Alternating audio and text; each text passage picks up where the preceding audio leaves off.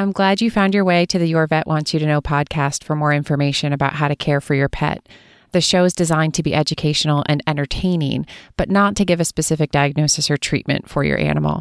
That job belongs to your veterinarian who knows your pet and wants to talk to you about what's going on with them. I'm here to be a resource only. Thanks and enjoy the show.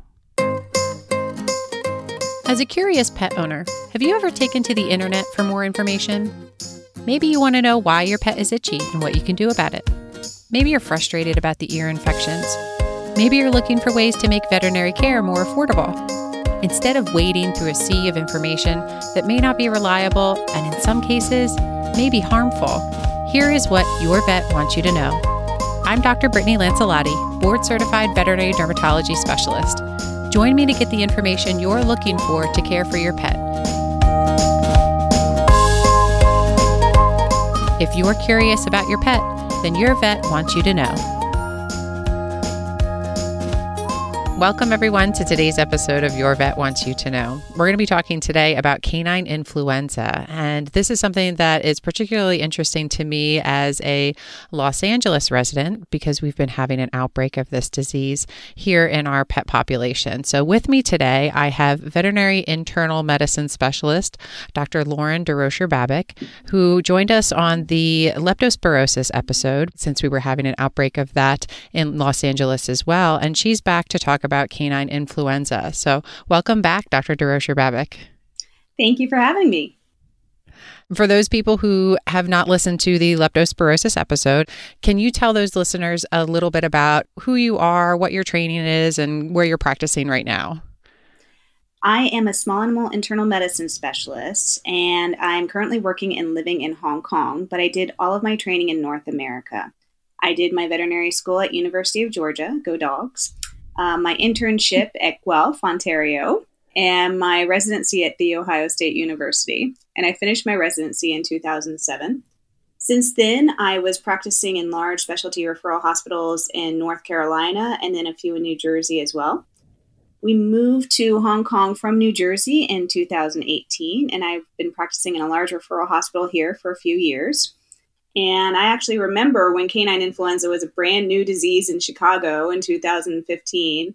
And all of us were kind of freaking out about it and trying to figure out what's our next steps going to be and how can we best manage all of these outbreaks and thinking that the sky was falling, but yet things got under control relatively quickly in that outbreak.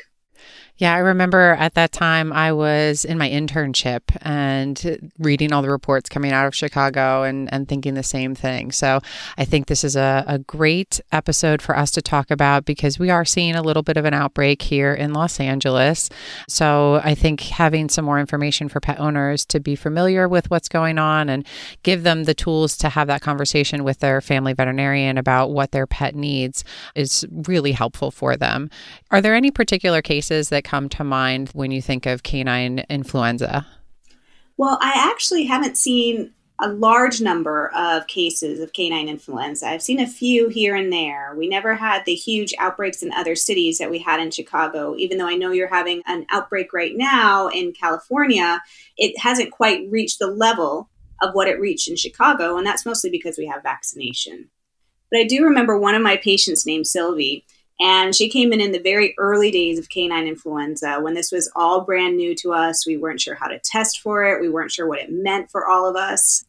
She had signs of respiratory disease like most of the dogs. She had this cough that just kind of wouldn't go away. She just seemed dull and lethargic.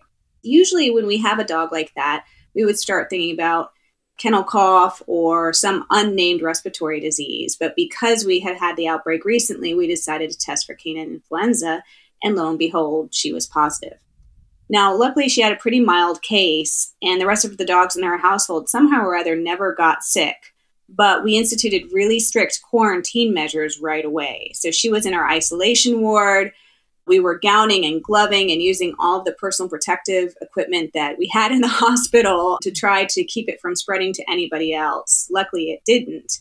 We kept her in the hospital quite a long time, probably longer than we would now, just because it was a newer disease and we didn't know the best way of treating it. But she did really, really well and has never looked back since.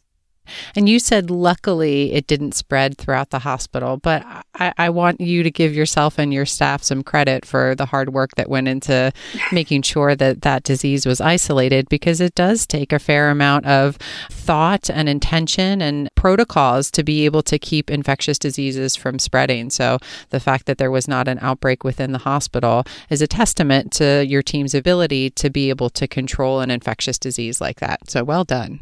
Thank you. And you're absolutely right about that. And I think one of the best things we did in veterinary medicine was when we heard about the outbreaks happening, we all started to think about what would we do if it came to our hospital. So we all had certain plans in place that we could institute if this spread throughout the whole country. And I think having that preparation ahead of time really helped us deal with it.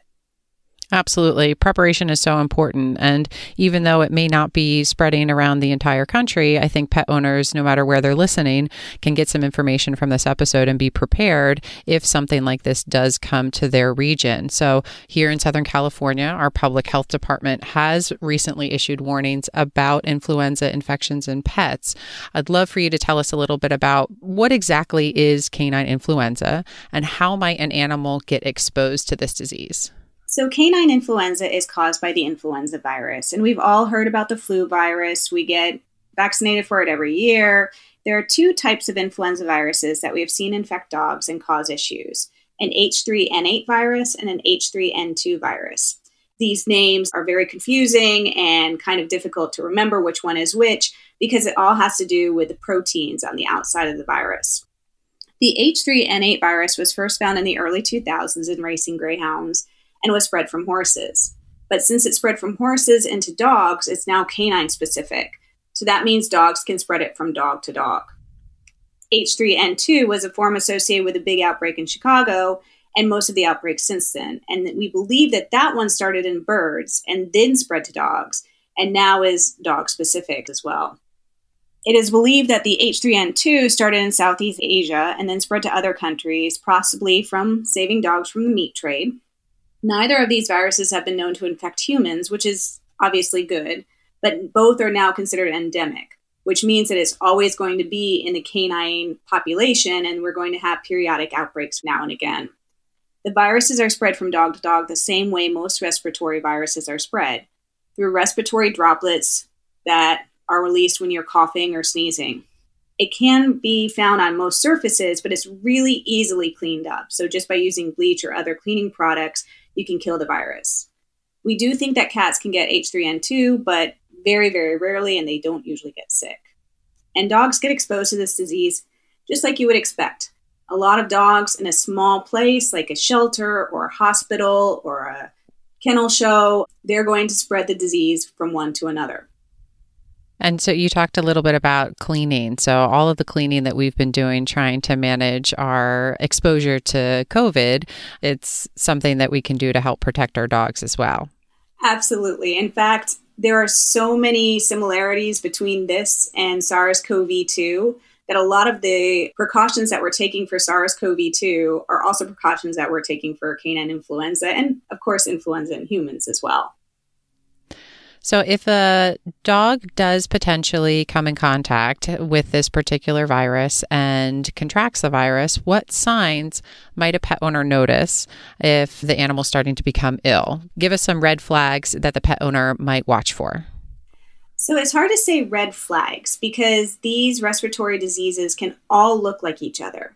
But what you're going to notice is that these dogs are going to have a cough and it might sound like a kennel cough. It also might just be a soft, moist cough that just seems to happen all the time. They can have runny noses or eyes. They seem a little bit lethargic. They may not be eating as well. And that's majority of cases, which are relatively very mild. The very severe form of canine influenza is very quick acting. And what happens is that they develop a very quickly progressive pneumonia and a high fever. And some of those dogs may actually start coughing up blood. So the important thing to remember is there's not one sign that says, aha, my dog has canine influenza.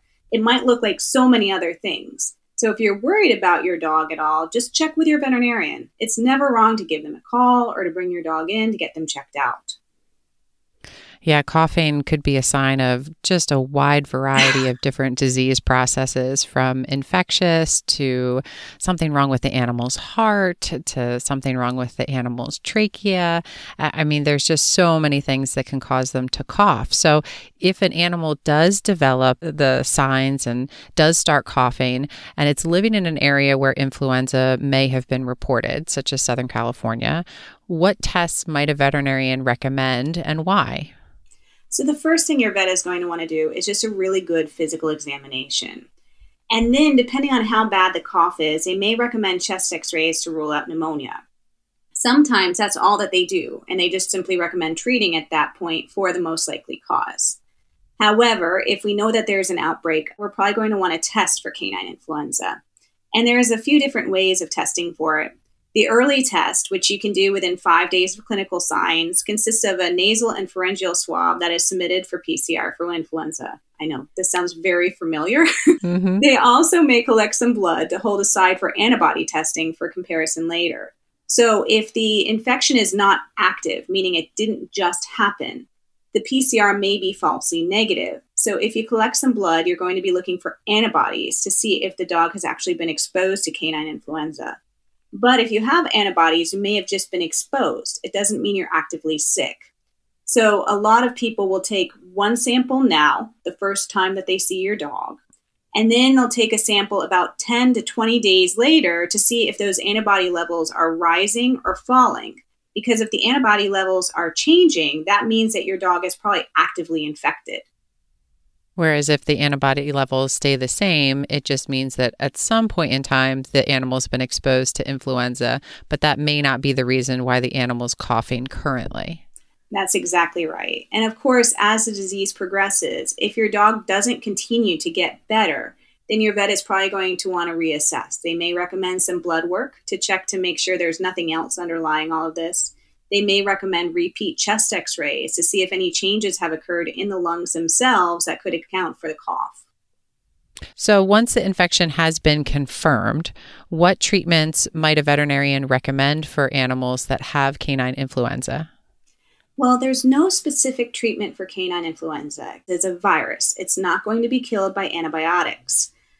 For the mild, really self limiting form, usually no treatment is necessary. These dogs continue to improve over time. But if they're coughing a lot or not eating, your vet may recommend cough medicine, mostly to help them sleep. So we want these guys to cough up the mucus and the stuff that may get into their lungs, but we don't want them to cough so much that they can't sleep because they don't get better if they don't rest. I can absolutely sympathize with that because my daughter's had some preschool cred recently. Not COVID, but you know, the, stuff yeah. you bring home when you're four yes. and five years old and around other kids that age. And when you don't have it, it's a rough night for everybody in the household. It really is. And you'll never get better if your body isn't given that time to rest. So, a lot of the things that we talk about for canine influenza are the same things we talk about for human influenza. Get plenty of rest drink plenty of liquids, and take care of yourself. Give yourself time to recover. Now, of course, for dogs, we can't make them drink orange juice or make them drink more than they want to. So sometimes we do give them fluids under the skin or change their dog food from dry to canned, ways of getting them to get more moisture into their body. For the more severe forms, we do recommend hospitalization with oxygen IV fluids, and then we also treat with antibiotics for the secondary bacterial infections. Again, the antibiotics are not treating the flu, they're treating the secondary problems from the flu. Right, because sometimes the flu can make them so sick that their lungs can't protect themselves from normal bacteria that usually wouldn't cause a problem. That's exactly right. I can't emphasize that enough because I get so many people who are coming in who just want an antibiotic to make everything better.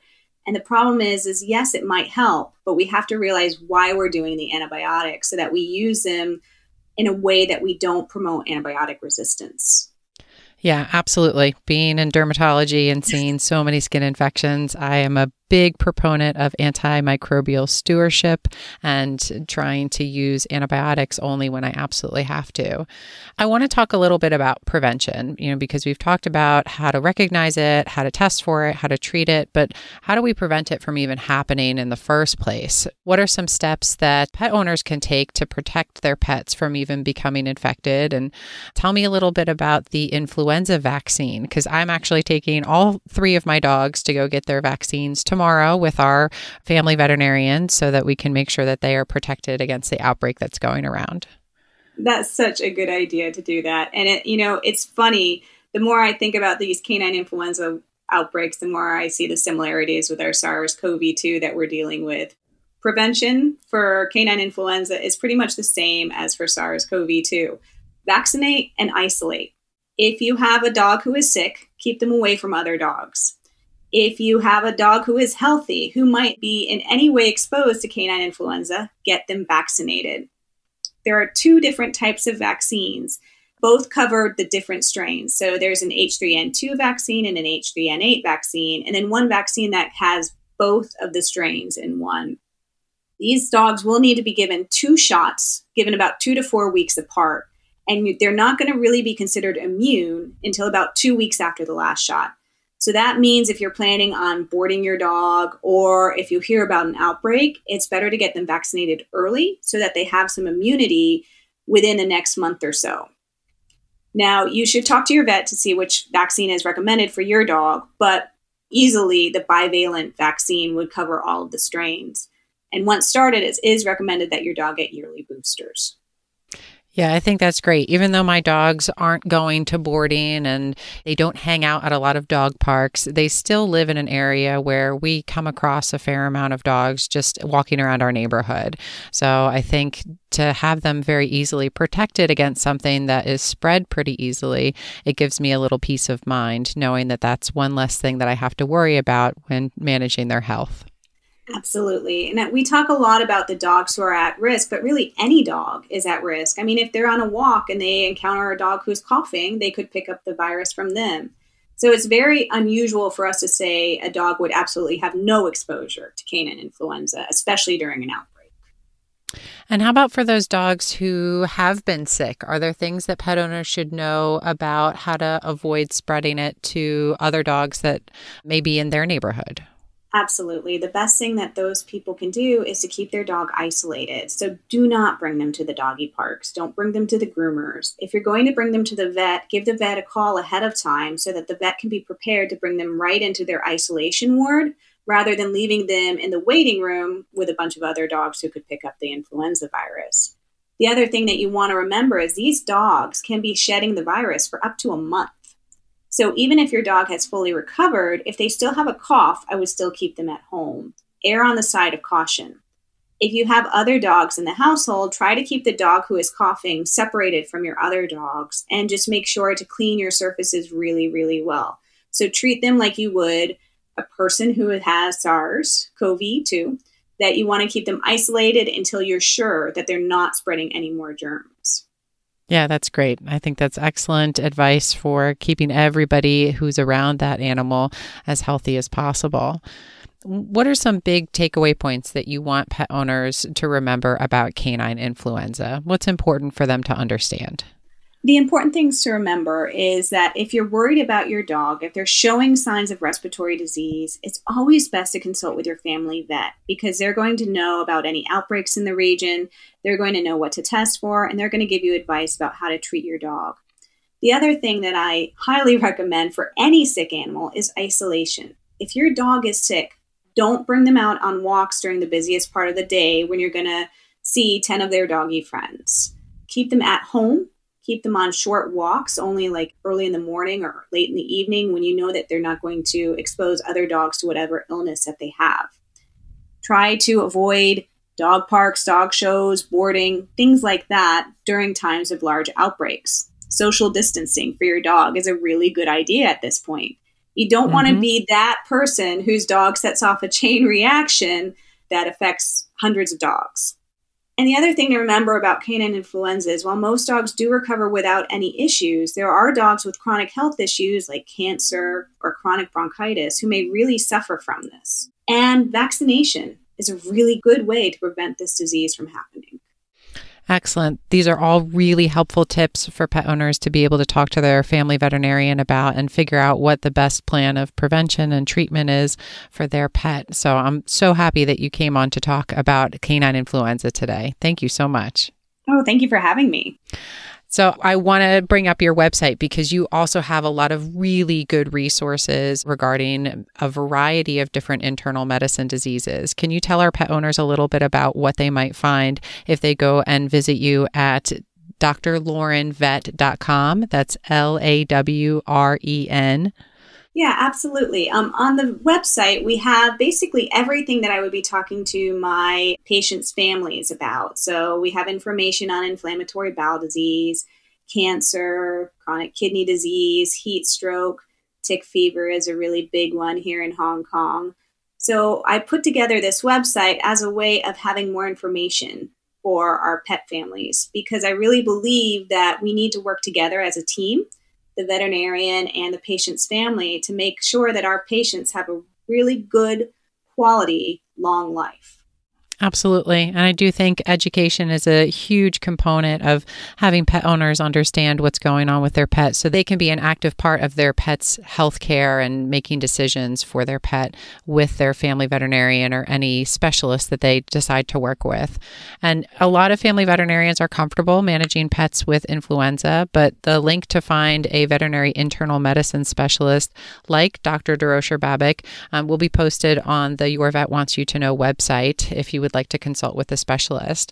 I'll also have a link to Dr. DeRocher Babic's website as well as her Instagram and the show notes and on the Your Vet Wants You to Know webpage as well so that you can look into the resources that she mentioned um, if there's something else that your pet is dealing with.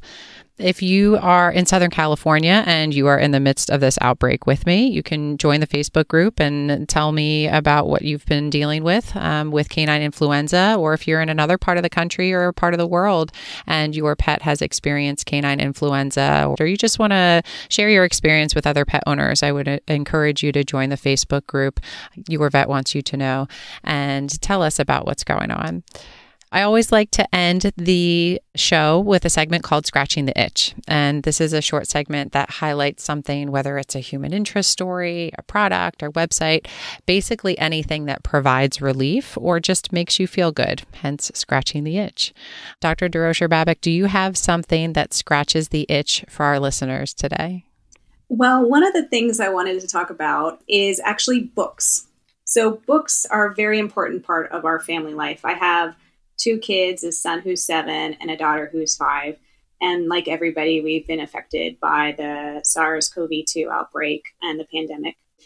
And so we've been separated from our family in the States for the last two years. The last time we went home, I think, was October 2019, which gets harder and harder the longer this kind of drags on, just like it does for everybody while it's been really hard to be away from home, one of the things that has made it much easier is technology. And every night we have my mother, um, the kid's grandmother, read them a bedtime story via FaceTime. So it works out perfectly because our nighttime is her early morning time. And so every night they get a story read by Grammy.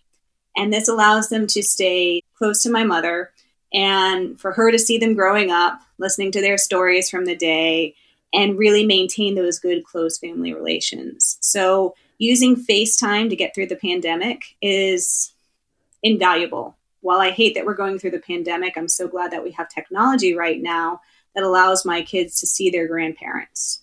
That must be a really nice thing for your kids to look forward to throughout the day that they're going to have this bedtime story with your mom and a really great way for her to start her day every single day. it is. It's they they all love it. They all look forward to that time, and I kind of get a little bit of a break during bedtime, which, as uh-huh. parents, we all know is just about the worst part of the day. Amen, sister. so it works out really well.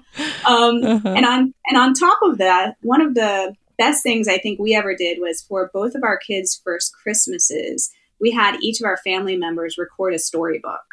So these are their recorder books. I think they're available from Hallmark, but also from some other places as well, where somebody will read a storybook and it records it as you turn the pages. And that has just become one of our most treasured possessions, especially as, you know, some of our family members have passed away or have gotten older. It really helps us to maintain those ties where we can hear their voices whenever we want. So I highly recommend that for new babies as well. Oh, I really like that. That's a nice thing to have. I'll have to talk to my parents and my my in-laws about that as Christmas is around the corner. I think that would be something that my kids who are now five and one and a half would really like. I love that. Thanks for sharing that. Of course. And thank you so much for giving me the opportunity to come on um, this podcast again. I really enjoy it. Absolutely. And I am so excited that you wanted to share that with pet owners. And I would love to have you back again to talk some more about all the different topics that you are knowledgeable about. Well, thank you so much. And for everyone listening, I look forward to your next visit with Your Vet Wants You to Know.